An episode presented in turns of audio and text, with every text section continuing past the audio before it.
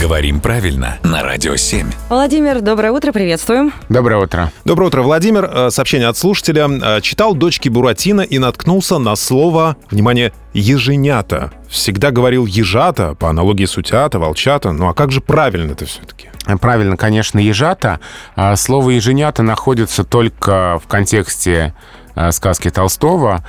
А, Может быть, что-то устаревшее, может быть, что-то диалектное. Вот не знаю, к сожалению, откуда этот вариант.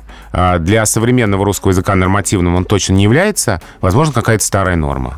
Но, следуя вашим заветам, Владимир, когда вы сказали, что если мы друг друга понимаем, то можно и так говорить, слово «еженята» прекрасное, мне кажется, и звучит э, очень нежно, и иногда можно сказать и «еженята». Ну, Часть с еженятой. Все же поймут, что о чем речь. Не факт. Почему? Если это будет в контексте.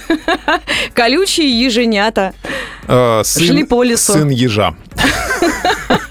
В общем, я еще поищу, на самом деле, интересно, правда, откуда эта форма. Если найду, то вам расскажу. Вот видите, как здорово. У нас будет целое исследование внутреннее. Спасибо, Владимир.